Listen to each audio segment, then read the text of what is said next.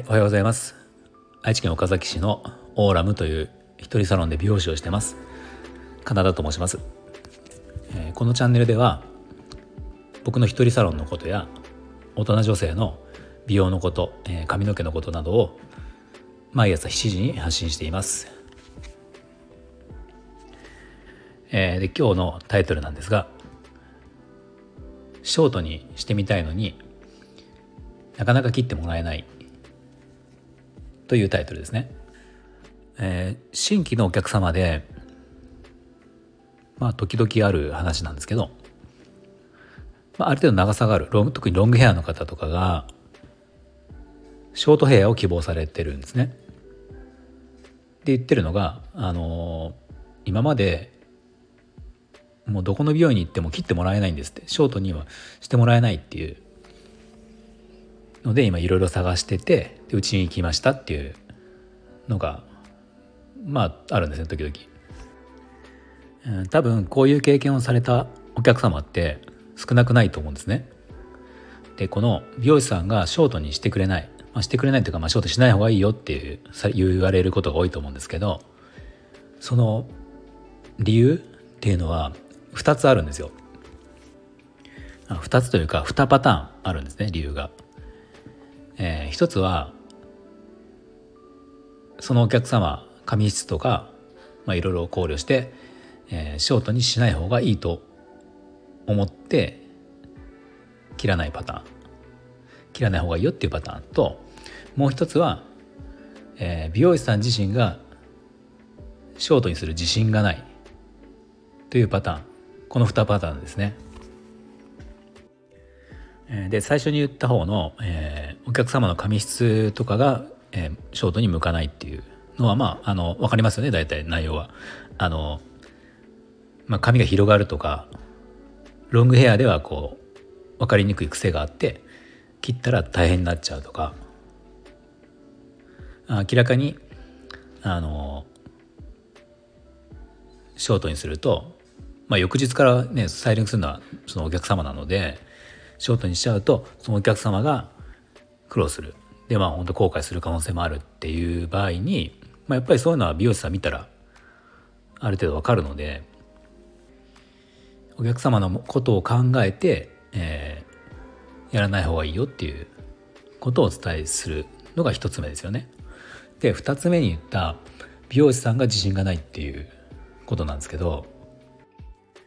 まあ、これって結構あのあるんですよよく。あのショートヘアって、まあ、特にロングからバッサリ切ってショートにする場合ですよね。っていうのはまあ本当に経験がないと結構難しいっていうのは確かにあって、まあ、それがさらにこう髪質が広がりやすいとか量が多いとかになってくると、うん、まあ切れたとしてもすごく時間がかかっちゃうとかまあ、大変といえば大変なんですよ。特に経験の少ないまだこう若いカットをし実際にお客さんお客さんにカットをし始めてまだ年数が少ない美容師さんとか。っていうのはやっぱ経験が少ないので、うんまあ、確かにこう怖いんですよね。やっぱカット失敗しちゃったらね直せないので切りすぎちゃったら。まあ、だからその安全策として、うん、失敗しそうだからもう切らない切らない方向で持っていくっていう。あの失敗しそうだから僕には私には切れませんっていうのはなかなか言えないので、うん、あのお客様のことを思って切らない方がいいよっていうニュアンスで話をするんですがまあ実は自信がないっていうのはよくありますね。実際に僕もあの昔働いてたお店とかでも、えー、そういう美容師さんのその話は聞いたことが聞いたこともあるし見たこともあるしまあ、あるんですよそういうこと。まあなんかそのね美容師さんプロに座って言われるとお客様もなんか座って思っちゃうし、まあ、美容師さんは比較的こう話すのがうまかったりするのでそういう部分では。まあ、お客様はねそう思いますよね言われると。で、えー、だったらそのどうやってじゃあ美容師さん、まあ、もしロングヘアの人がショートにしたいとかバッサリ切ってショートにしたい時にどうやって探せばいいかっていうとやっぱりこれあの SNS とかあのブログとかインスタとかでまず発信してる美容師さん投稿してる美容師さんから探すことになるんですけど、まあ、その中でこうショートヘアの投稿が多かったりとか、まあ、ショートヘアが得意ですよってこう文章で書いてあったりとか、まあ、最近だと結構そのショートヘア特化型美容師さんとかっていうのもなんかまあいたりしますよね。まあそういうので美容師さんを探せばあの、まあ、経験不足だから切らない方がいいよって言われるようなことにはなりにくいのかなって思います。あのうちのお店だと、まあ、僕結構ショートヘアのお客様が多いんですね。なのでどちらかというと僕はショートヘアは全然得意な方であのバッサリ切ることにも全く抵抗がないというかあの全然、えー、切るタイプの僕は美容師なんですけどうんまあそれでもその髪の条件とかあのいろんな条件でその切らない方がいいっていうショートにしない方がいいですよっていうこともあってやっぱりそこって髪髪質だけじゃなくてお客様のスタイリング技術とか朝、えー、と髪の毛にかけられる時間の長さとかまあ、そういうことも関わってくるんですよね。だから例えば髪質的にすごく不向きでも、まあ、アイロンとかこうしっかりすれば全然あの形になるっていうこともあるんですよ。だから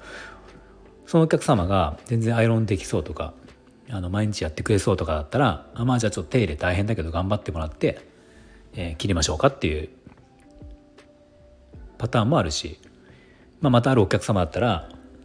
その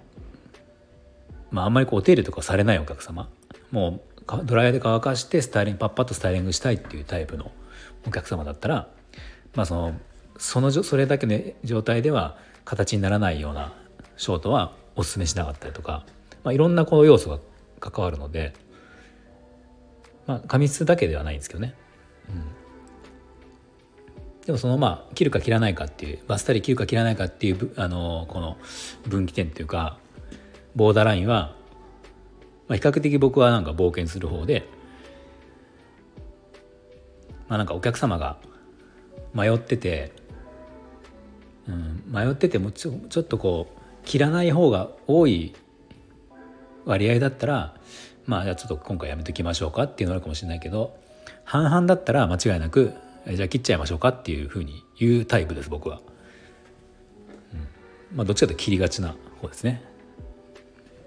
まあ、そういうのも美容師さんによってあの性格というか、ね、タイプが違うのでまあその相性がいい美容師さんを見つけるのがいいかなと思います。はいじゃあ今日も、えー、聞いていただきありがとうございました。